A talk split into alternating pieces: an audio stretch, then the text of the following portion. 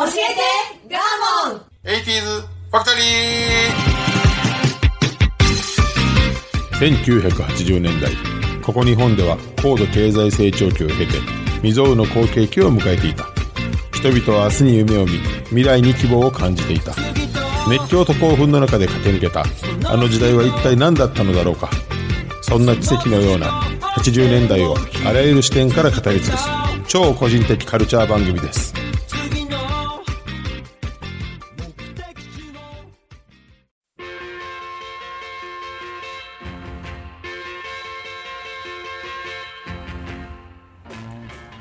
今週も始まりました教えてガーモン 80s ファクトリー私番組パーソナリティガーモンとアシスタントの加藤夏子です。はいお願いしますお願いいたします。はいあのー、えっ、と先月はい。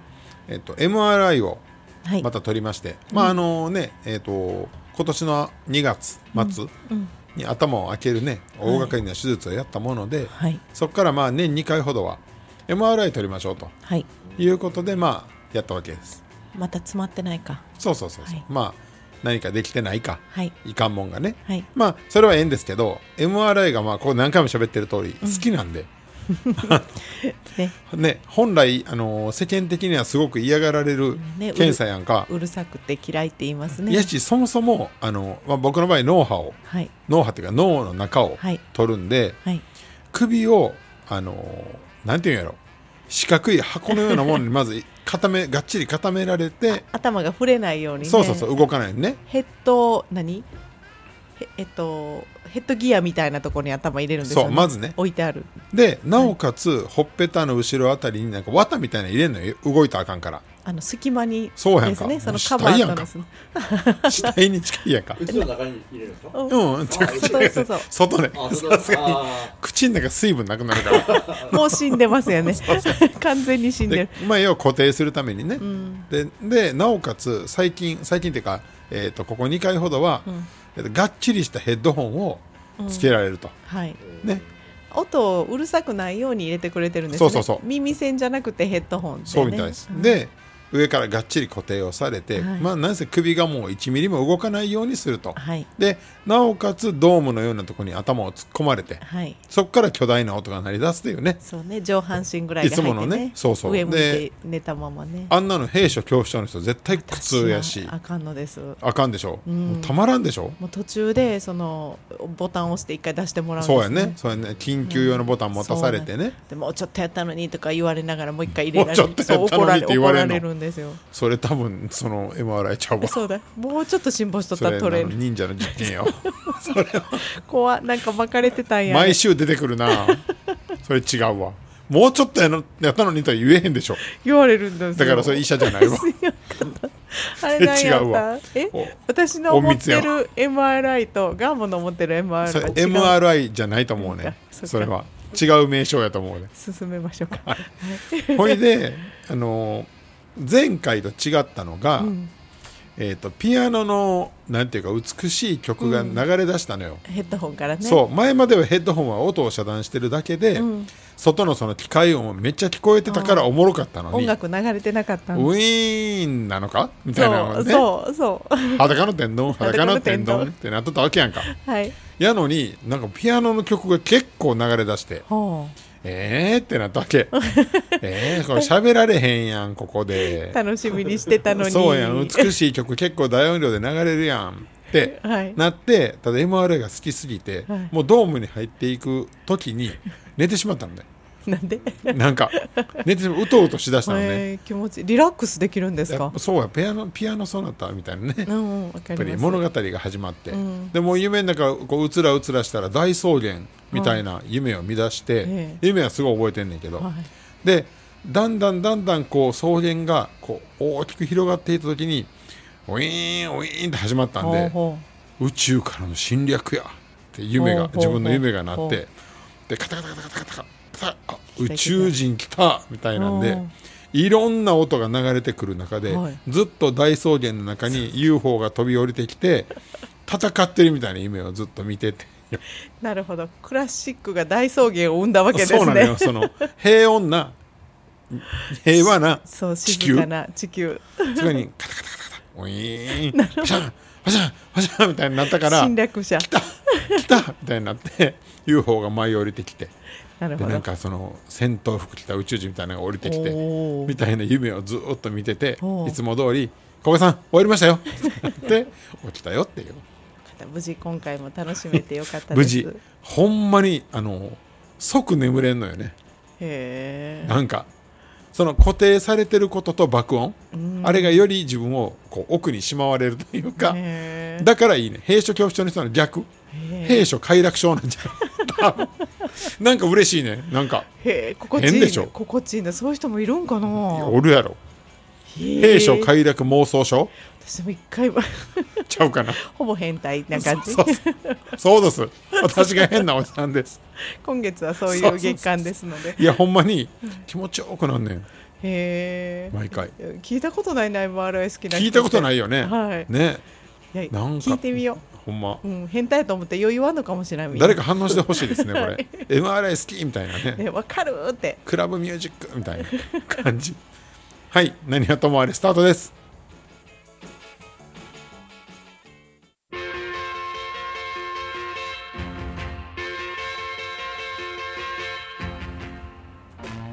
どうもガーモンです。この番組は音声配信アプリポッドキャストにて全国津々浦々に放送しております。はい。はい第2週目、えー文化ということで、はい。これ絶対にやらなあかん。うん。あの自分にとってガーモンにとって。はい。はい、えースペースコブラです。お。まあ知らん方もいると思いますが、はい。漫画です。はい。はい。当時1980年代に「えー週刊少年ジャンプ」にもともと連載がスタートした、はい。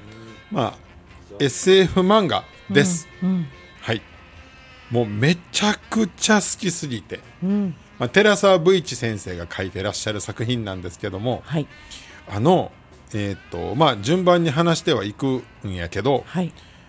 なんと言いますか当時のその、えーとい日本における漫画の常識が全部ない。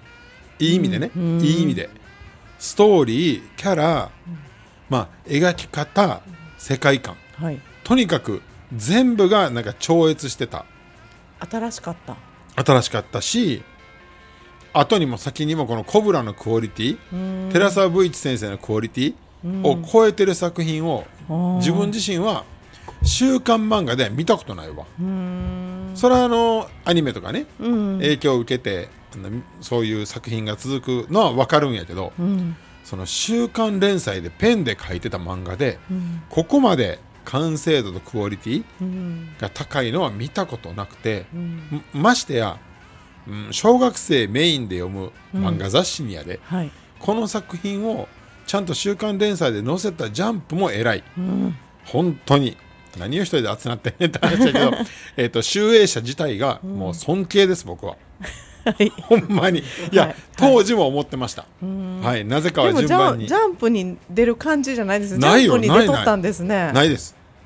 当時やっぱりこう冒険活劇とかね、うん。ちょっとエッチなんとかね、ん。なんかその男の子が喜ぶやつがメインの中で、もうその大人が読んだとしても、ちょっと上うん。レベルが、うん。の作品をちゃんとあの多分周りの反対もあったでしょうし、うん人気がそこまでこうねグーンってまあぶち上がったりしないでしょうし、それでもこう淡々とこの作品のクオリティを編集者も、編集長も、うんもうその全部が認めて好きやったんでしょうね。いやほんまにそうなんよ。うんってやってたっていうちょっと常軌を逸した漫画なんですよ。その名もスペースコブラね。うんはい。ストーリーからまず申し上げます。はい。えー遥か未来。人類が自家用宇宙船で地球と外惑星との往来が可能となった時代の物語です。はい。えー貿易会社に勤めてた平凡なサラリーマンであったジョンソンは、退屈しのぎにある会社がやってたアミューズメントを体験します。はい。ね、これあのもう一回言いますけど、えっと、1980年代に連載してたということを前提に置いて聞いてほしいです、今みたいに AI が進んでるとか、全くない時代なので、はい、でそのアミューズメントを体験したことによって脳に信号を与えて、夢を見させるトリップムービーの世界に入り込んでしまいますと、そのトリップムービーの劇中に、左腕に、えーサイコガンという銃をレーザー銃を持った海賊コブラというのが登場します、はい。自分のその頭の中にね、うん。で波乱万丈のストーリーは最後にコブラが海賊ギルドに追われて賞金首となってしまって、はい姿を消したところでそのムービーは終わります、はい。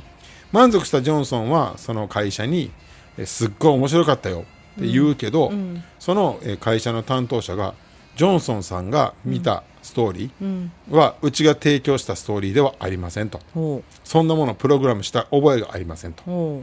え？ってなったけども、うん。帰路に着いたジョンソン家に帰ったジョンソンやけども、偶然の事故で夢の中に登場した海賊バイケンとそっくりな男と道端で出会うと。ね。でバイケンそのバイケンを夢で見たことを何してしあ口に出してしまったもんで殺されかけると。あれ。ね。うん。でその瞬間殺されかけた瞬間、うん。自分の左腕からサイコガンが出て相手を殺したと。うん。でそれによって自分が本物のコブラであること、うん。過去の自分を忘れてることを思い起こしてしまうと。ほでそのサイコガンを出したことにより海賊ギルドに狙われる羽目になりうほそれと戦っていく物語。なんですわ、えもうそこから始まっちゃうんですか？はい、これが第1話はい。のストーリーの始まりうん。です、はい、すごくないですか？すごくすごいです。すごくないですか？すごいです。まず導入が。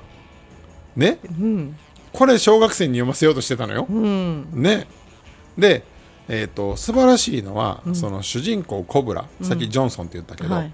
が決して男前でもなく、うん。ちょっとコミカルでうん。えっ、とねうーんキャラで言うとちょっとルパン三世にかぶるようなひょうひょうとしてなてで、えっと、女性には甘くてよく騙されるとか、うんうんうん。その辺まあルパン三世もさ、えっと日本独自な感じじゃないじゃない、うんうん。世界観がどこの国のもんでもなければ、はいああれに近い？の宇宙版みたいな、なるほど。まあ、当然あの日本でもないので、うん。展開はどっかの宇宙の星うん。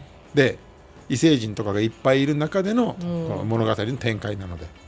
なるほど。だからまあそのコブラというキャラクター自体も、うん。とっても魅力的でなんていうかまあとっつきやすくて。うん。コミカルなのにかっこいいヒーロー像を最初から貫いてるという感じなんですね。もうずっとそのコブラのその世界で物語は進んでいくんあですか？そうそうそうそう。そこからギルドとの戦い。でコブラも、えっと一匹狼の海賊宇宙海賊。でギルドは、えっとその宇宙海賊の中での一番大きな集団で悪さばっかりをする。で、えっと人を殺したり、まあ、いわゆるその、うん、悪行ううん。をするのが海賊ギルド軍団であって、はい。コブラはその誰かがせしめた悪いもんとかをうん。盗む正統派海賊、なるほど。この戦い。なるほど。で実はこのコブラ、えっと、過去はもっと男前のうん。ヒーローなんやけども、うん。その賞金首となったので、うん。顔を整形して、うん。まあブサイクなというかなるほど。にしたという経歴もある。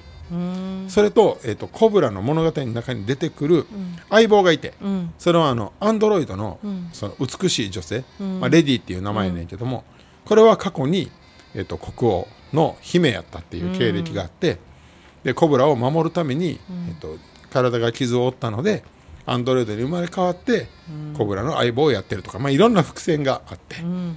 その 出てくるん。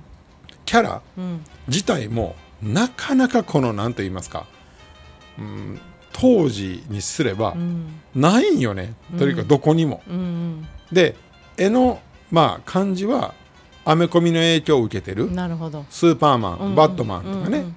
やねんけど、えっと、逆に純日本風であったりもするので、うん。綺麗な世界な感じはしますね。綺麗なね。だからどこにも属さないのにうん。どこかに属してるような、うん。とても魅力的な漫画であったんです。え全部でコミックは何巻あるんですか？何巻かな、えっと単行本は、え16巻17巻ぐらいかな、いわゆるその手書きで連載をしていた時のね、うんコブラはね、はい。僕はあのーあの頃どうやって集めたんか覚えてないけど、全巻持ってて何度も読み返したでもう一個の特徴はね、うん。女性の描き方うん。が、まあ今やったら結構もうその、えっとヒューマノイドとかって描くときに、まあ当たり前かもしれへんけど抜群のプロポーションで全員美しくて、うん。あのなんていうんですか？ほぼまあか裸っていうか、うんうんうん。露出が高い。露出が非常に高く、ん。まあ、それこそアメコミに近いような。でも体のバランスがリアリティがありますよね。ね。こうあのあの誇張してないというか。そうね。うん。でこれが手書きっていうところもまた当時すごいすごくて、うん。でそこもまああの少年にとってはね、な、うん、ちょっと刺激なわけそりゃそうですかね。ジャンプにこれがあるんですそうなんもんねそのいわゆるあのーなんかちょっとエッチなものを狙ってるわけじゃないのに、うんうんうんかっこいい女性でなおかつセクシーやから、うんうん。余計捉えどころがなくてなんか見ていいんかなみたいな。でも憧れのような感じで見るわけですねそう。このは話を。で僕ら、まあ、アホな小学生やったんで、うん宇宙っていうことで折り合いがついてて地球のんちゃうから見ていいんやみたいな。そういう。見ていいん。やそうそうそうそう。あエッチでも何でもないんやみたいな。でもお話もぶっ飛んでるしそうね宇宙な感じがはい。すごく面白そう、はい、それと、えっとまあ「スター・ウォーズ」をうん。このちょっとイメージするような、うん。あのーまあ異星人っていうかうん、がもうたくさん出てくるわけ。それがまた一つ一つインパクトがあって。面白いそう、怪獣みたいなのもおればね、ん。妖怪みたいなのもおればね、その動物みたいなのもおるけれども、やっぱオリジナリティが高すぎて、ねすごいんです。すごい。もう一つ。はい。海賊ギルドと戦っていくわけやねんけども、コブラは。でその中の最大の敵がクリスタルボーイっていうのが一番最大の敵で、うん。えー体は変更ガラスでできているために、こう何を撃ってもそれを反射で飛ばしてしまうといううん。最強の冷徹な、うん。まあ、相手がいて。最終的にこれの戦いで漫画は完結していくんやけど、うん。これがまたかっこいいのね。クリスタルボーイが。はいスタートはスタートはそのごく普通のサラリーマンがうん、この話に急に入り込んだそうそうそう。ゲームやと思ったら違うかったみたいな。自分やったっていう。はい。で戻らなくそのまま終わります。もうそのままそこはもうなかったことに、そう。あのまあ、あくまでも導入だけの話であって、うん。コブラのまま終わっていく。コブラの世界で、はい。へで、えっと、もう一個ね重要なのはその左腕のサイコガン、ーうん、これがまあ当時、まあ、大ヒットした理由。サイコガンだねそう、えっと精神生命エネルギーをはあ銃に転換できとできるというはあ武器。ということは撃てば弱る。本人がないんですよね。ああ大丈夫な。でそうそうもう一個言い忘れたんが、うん。コブラはその精神と体の能力はうん。抜群に高い、なるほど。はい、だからそれもあるのでスーパーマンみたいな。そうそうそうそう、ん。だから器用に戦えるし、うん。全てがこう網羅できてるで、その上にサイコガンなので、うん。その銃に弾を込めて撃つとかじゃなく精神エネルギーをこのレーザービームに変えると、うんうんっていう魅力もあってで普段は左手に義手をはめてなるほど。はい。ってやってるっていう、で全身赤に身を包んでいて、赤の,、まあ、あのコスチュームに身を包んでいて、で顔は金髪ではい。つも葉巻を加えているというね、なるほど。もう日本どこもないじゃない？本当に本当に。ね。でも何かって言ったら何なんでしょうね。ルパン三世みたいな世界観に本当近いですね。近いです、異次元異空間？うん。もうなんかそのこの言葉で伝えるのすごく僕はね、これラジオ悩んだんやけど、本当になんかこう捉えどころがないというか言葉にできないっていうか。うん。なんです。はいスーパーマンみたいな感じね近いですね確かに。ね、うん。ただまあスーパーマンってこう地球上にいての話うん。やんか,、うん。か完全宇宙でもない。そういうのもまあ手伝ってる、うん。完全 SF 感でもない。でもこうリアリティあの自分たちの今日常とは全然かけ離れたとこですもんね。そうです。完全にだからもうそれが面白い。空想漫画、うん。SF 漫画。って、うん。SF アドベンチャー。で何がすごいかっていうとそのストーリーもキャラも全ていいんやけども、最大の魅力はその画力、ですね。絵が綺麗ですね。絵がもう抜群にうまい、うん。で自分はあの寺澤武一先生がもう好きすぎて、いろんな動画とか見てるんやけれども、うん。若い頃から結構はっきりものを言う人、で独自の世界観は本人もうん。体現してて、うん。大きなサングラスを常にしてて、なかなかその外へのこのパンチも効いてる人で実は手塚治虫先生の弟子はなんですよ。だから絵絵の追求がうん。非常に高い、えなるほど。でこっからすごいあの逸話があるんやけれども、えー寺澤武一先生このように絵が上手なのと、ん。画力が高すぎるのともう一個色うんへのこだわりが高くて「うん。週刊少年ジャンプ」では人気がある漫画は時々関東カラーって言ってね、うんうん。数ページカラーページがあるんやけども、でみんな漫画家は、えーポスターカラーとかでこう色をつけて、うん。まあ、普通の発色でやるんやけども、コブラの世界観はそれが合わないのでそう。うんアクリル絵の具を使ってやりだした初めての人らしい。その印象はなんとなく残ってるんですよ。絵がとにかく綺麗で発色が綺艶麗やかでね。ツヤツヤそうそう。なんかね他にない艶があるやんね、で絵がそんな大人な絵だから、うん、であの綺麗ですしね、はい。だからそのインパクトだけでストーリーは知らないまんま絵だけ知ってます、ね。うん、そんなストーリーやったそうです。で冒頭にうん、あの編集者ごと僕は尊敬してるって言ったよはい、でなぜかというとね、うん。これだけの画力が、まあ、高い人が、うん。緻密な絵を描いて作品を仕上げたいもんで、うん。あの連載が滞ることがしょっちゅうあったらしい。ねんね大変ですね。1週間であれ書くんですか書かれへんやんか、はい。アシスタントいくら入れてもさ、うん。間に合わへんっていうのがあって、それを初めて寺澤武一先生だけは、うん。その「週刊少年ジャンプ」で認めたの。えの滞っていい。いくつか、えっと、連載たまったら連載する。また救済。あ そうなんだ。編集長がその魅力に惚れ込んで認めた。今週あるかどうかわからへんのですね。そうそうそう。あ今回なかった。救済のお知らせみたいな。あそうなんや。それはあの他の漫画も、えっと、病欠みたいなんでうんうん。救済はあんねん、うんうん。あんねんけどもあ来週申し訳ありませんでした。来週復活しますとかやねんけど、じゃなくて書くのが遅いので、うん。貯めていいと。連載してまた何回か救済になって、うん。またへそれがもしかしたら逆に少年のこのドキドキえ感を待ってたですよね。煽ったかもしれへんうん。よね、いやもうそれ元が根本的に違うからそう。だから余計待ちますよね。もう一個はねはい。あの「週刊少年ジャンプ」まあ「週刊少年雑誌」のうん。紙はい。あくまでも昔からその高い紙は使えないので、ザラ版紙みたいなね。そうそうそう、ん。でこの画力と書き込みでうん。こう裏が透けてはあ。真っ黒になってたっていうこともあるらしい。格闘シーンが何書いてるかわからんみたいな。ね。印す刷ごすぎて。そうそうそうそう。うん。というエピソードもあるくらい、うん。もう抜群の画力。へでここからすごくてえはい。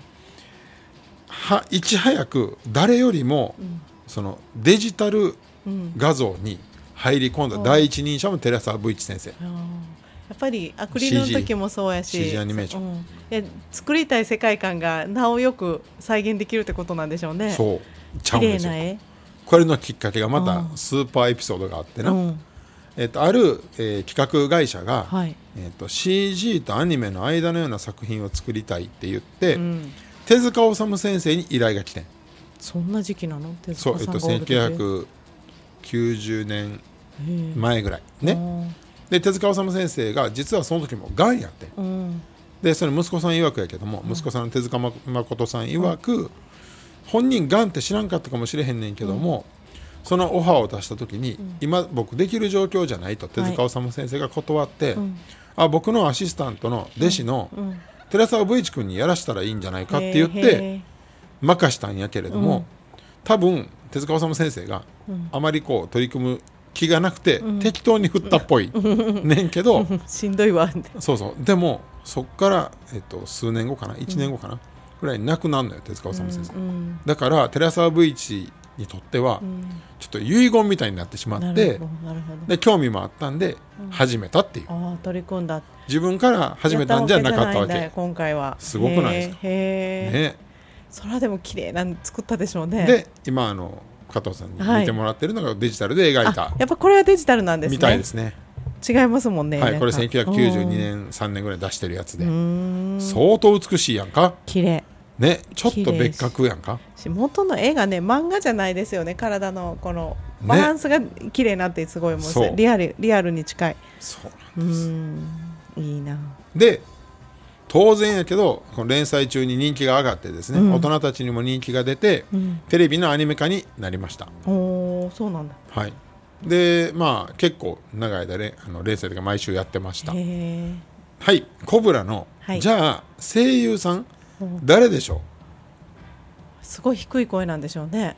う、うん、でもコミカルだったりうん。破天荒だったりせなあかんわけはい。松崎しげるさんでした当時、えっと、ここでも紹介したトミーと松っていうねうん。刑事コミカ、うんうん。コミカルドラマみたいなのもやってたし、はいうん。その軽くてウィットに飛んでてでも、えっと、モテてみたいなそのキあャラが合ってたっていう、あめちゃめちゃ合ってた。ーあー合ってたんだ。合ってました合ってまへえで、えっと特別版として映画も公開されたんやけども。そんなすごかったんすごかったよ。で映画は確か違う声優さんやったんかな。松崎しげるかな。ちょっと覚えてないんですけど。もうでもみんな松崎しげるでインプットされてるんでなんすねかやっぱり自分の中では松崎しげるのコブラが好き。あちょっとイメージが違う。なんかもっとあの硬派なんかと思ったいやいやもっとこコミカうルが入ってる。ふざけてるんであコブラはそうなんや。ニヒルなこと言って、うん。女の子にバチンってやられるみたいなキャラ。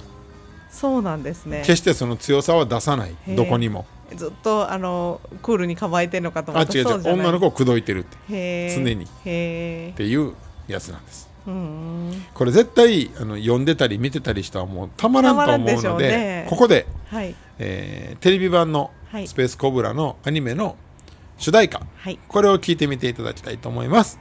どうぞ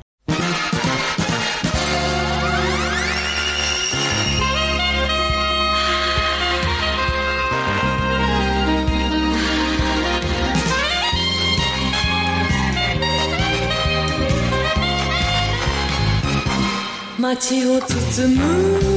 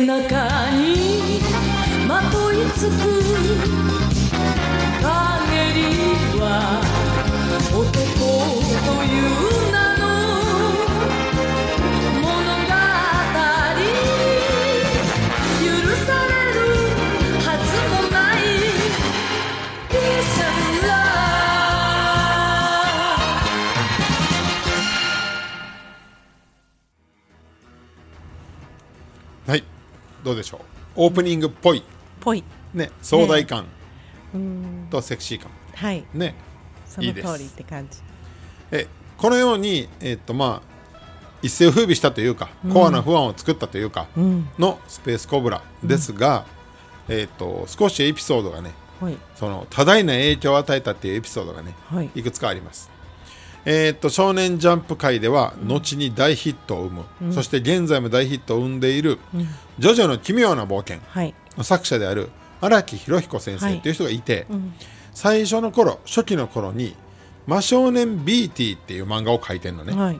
この「魔少年 BT うん」は V1 寺沢やねんでへえ大好きなんだ。そう好きすぎて。まあ確かに系譜で言うと、うん寺沢武一先生から荒木博彦先生っていう流れはうん。すごく納得がいくポイントで、はい、そういうこうところもありますと、なるほど。はい、すごいでしょ、ね、このなんか連綿とみたいなね、うんうんそれと、えっとまああの最近のお話でいきますと、うん。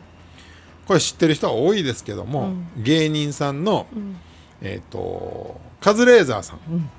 ね。はい金髪で、はい。背もでかくて、うん。顔も白くて、ん。真っ赤な衣装を着てる、必ず赤だけ着ると。そう、ん。これ本当にあのスペースコブラが好きすぎて、うん。コブラになりきって毎日を生きてるっていうのがカズレーザーさんの特徴なんです。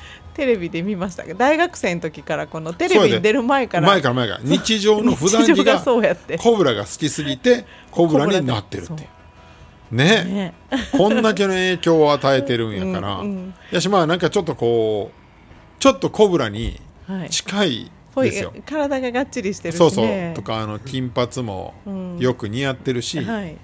ぐらいこう実は多大なはい。影響をうん。いろんなところに与えてるのが実はこのスペースコブラと、コブラという。でこの寺澤武一先生、これ以外にカブト悟空、他のやつなバットかな、まあ、いろんな漫画描いてんねんけども、うん。やはり同じ世界観でこの異世界の何かこう活劇、うん。結果あの世界観は似てるし地球でもないし、うん。宇宙でもないみたいなのを貫いてはりますね、うん。でいまだにその、えっとアニメというかうん。デジタルコンテンツの仕事をまだたくさん、今うん。はい、されてるという。へ第一線行ってるっていう。まあやはりなかなかこう出てこない逸え材、うんしかも手塚治虫さんのこのところから出てくるっていうのもなんか納得の、うん。ね。というほんまに一回読んでみてほしい、ね。あの古本屋さんには大体こうねあるので。うん。今ここに一つありますけどそうですね。綺麗ですね。今、はい。今大のやつね。いわゆるうん。大判コーナーに、これでもでもだいぶ前に出てる分ですよね。1990年とか？90 2000年とかでしたね。はいだいぶ前です。そうでも古くあんまり感じないですね。綺麗ですね。なんかアメコミと一緒に並べられてることが多いので。そうもアメコミのノリですわ。ね。うん。はい。ですね。であの物語もあのストーリーもがっちりしてるんで、うん。はい。96年の。その後もだから何回もこうやってあのコンピューターで作ったのとか。そうそうそうそうですそうです、ね。別で連載されたりねしてるので、あそうなんでまた、はいえ当時のエピソードをそのまんまがほとんんどやけど色だけ変えてとか。少し最新のものになったりリメイクしたりもあるみたい。ですそうなんだ。はい。はい。ではぜひあの一度読んでみてください。はい、はい、スペースコブラの深掘りでした。昔の友達に会いたい。買い物に行きたい。私にも小さな死体がある。エルタンのおかげで私の死体が叶った。エルタン介護保険適用外の生活の困ったをサポートします。ネット検索は、エルタン高齢者尼崎からサポート拡大中。